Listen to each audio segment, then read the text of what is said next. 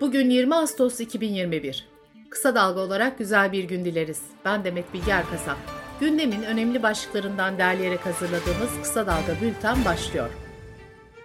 Yargıtay'ın 28 Şubat davasında verilen müebbet hapis cezalarını onamasının ardından sanıkların infaz erteleme talebi reddedildi. Ankara 5. Ağır Ceza Mahkemesi, Çevik 1 ile Çetin Doğan'ın da aralarında bulunduğu 14 sanık hakkında yakalama kararı verdi.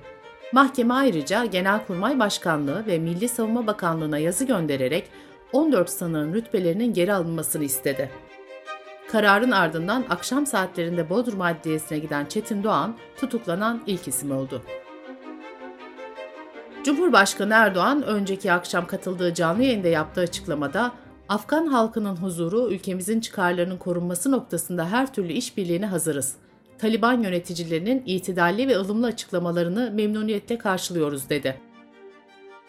Dışişleri Bakanı Mevlüt Çavuşoğlu, Türkiye'nin Taliban yönetimini tanıyıp tanımayacağına yönelik bir soruyu önce hükümetin nasıl kurulacağını görmemiz lazım diye yanıtladı. Çavuşoğlu, uluslararası toplumla birlikte hareket edeceklerini söyledi.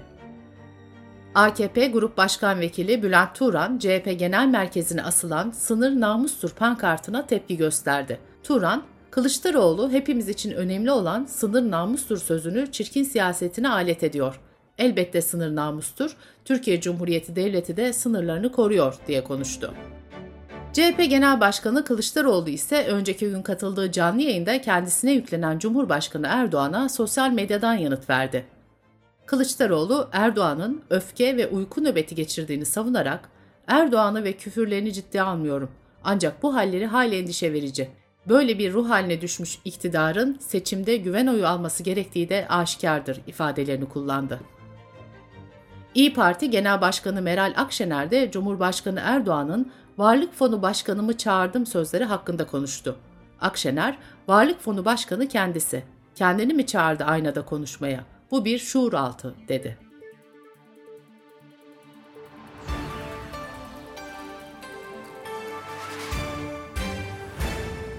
Kayyum atamalarının ikinci yıl dönümünde konuşan HDP Grup Başkan Vekili Meral Danış Beştaş, Türkiye'nin kayyum cumhuriyetine çevrildiğini belirterek siz halkımızın iradesine diz çöktüremeyeceksiniz dedi.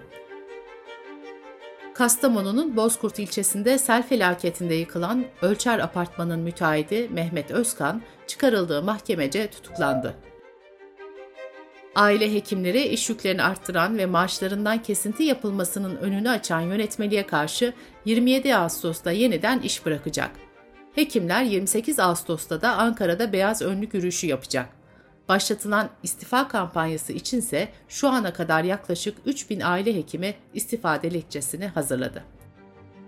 Meteoroloji Genel Müdürlüğü'nün Temmuz ayı haritalarında ülkenin yarısından fazlası için olağanüstü kurak ve şiddetli kurak tehlikesine dikkat çekildi.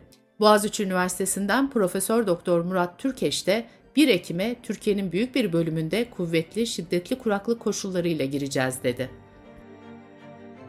A Milli Voleybol takımı 2021 Avrupa Şampiyonası D grubundaki ilk maçında Romanya'yı 3-1 yendi. İstanbul Kültür Sanat Vakfı tarafından Kültür ve Turizm Bakanlığı'nın katkılarıyla düzenlenen 49. İstanbul Müzik Festivali'nin açılış töreni ve konseri Harbiye Cemil Topuzlu Açık Hava Tiyatrosu'nda gerçekleştirildi. Bültenimize COVID-19 haberleriyle devam ediyoruz. Sağlık Bakanlığı'nın verilerine göre son bir haftada vaka sayısı en çok artan iller Batman, Bayburt, Aksaray, Gümüşhane ve Ardahan oldu.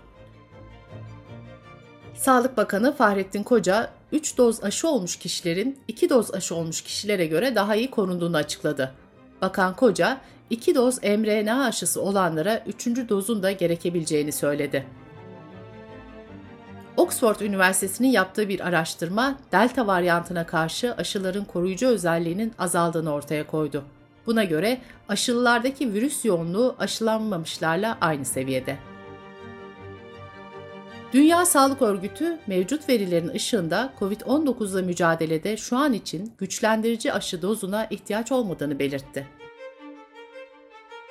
Avrupa Birliği'nin yürütme organı olan Avrupa Komisyonu, Türkiye, Ukrayna ve Kuzey Makedonya tarafından verilen COVID-19 aşı sertifikalarını tanıma kararı aldı. Okulların açılmasına günler kala servisçiler de hazırlıklara başladı. Aşı kartı olmayan servisçilerin okullarda çalışamayacağı açıklandı. Sırada ekonomi haberleri var. Kamu Emekçileri Sendikaları Konfederasyonu'nun toplu iş sözleşmesi görüşmelerinin sürdüğü Ankara'ya Edirne ve Batman'dan başlattığı yürüyüşler sürüyor.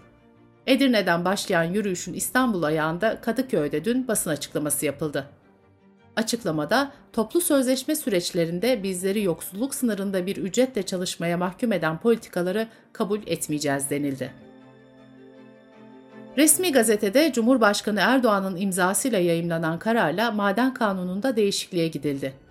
Buna göre kanun kapsamındaki madenlerde devlet hakkı %25 oranında arttırıldı. Rekabet Kurumu Tekirdağ, Çerkezköy ve Kapaklı ilçelerindeki 17 kuyumcuya kendi aralarında anlaşarak altın alış ve satış fiyatlarını belirledikleri gerekçesiyle 268.818 lira ceza uyguladı. Uluslararası Para Fonu, Taliban'ın yönetimi ele geçirdiği Afganistan'ın fon kaynaklarına erişimini askıya aldı. IMF'den 370 milyon doların üzerindeki para kaynağının 23 Ağustos'ta ülkeye aktarılması planlanmıştı. Bankacılık Düzenleme ve Denetleme Kurumu'nun haftalık bültenine göre sektörün kredi hacmi 13 Ağustos haftası itibariyle 4 milyar 171 milyon lira arttı. Tekel Bayileri Platformu Başkanı Özgür Aybaş, Efe Rakı grubuna ait içkilere zam geldiğini duyurdu. Efe Rakı grubundaki en ucuz ürün 73,5 liralık fiyatıyla 35'lik çilingir rakı oldu. En çok satılan Efe yaş üzüm rakısı ise 102,5 liraya yükseldi. Dış politika ve dünyadan gelişmelerle devam ediyoruz. Taliban'ın Afganistan'da kuracağı yönetime ilişkin ayrıntılar şekillenmeye başlıyor. 1996-2001'deki iktidarına göre daha ılımlı hükümet kuracağı mesajını vermeye özen gösteren Taliban'ın üst düzey yetkililerinden Haşimi demokratik bir sistem olmayacak dedi.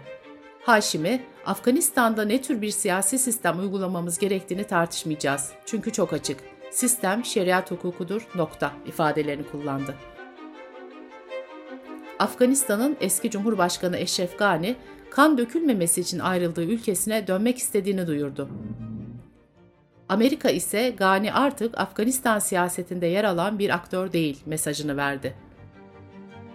Reuters'a konuşan bir NATO yetkilisi pazar gününden bu yana Kabil Havalimanı çevresinde 12 kişinin yaşamını yitirdiğini söyledi.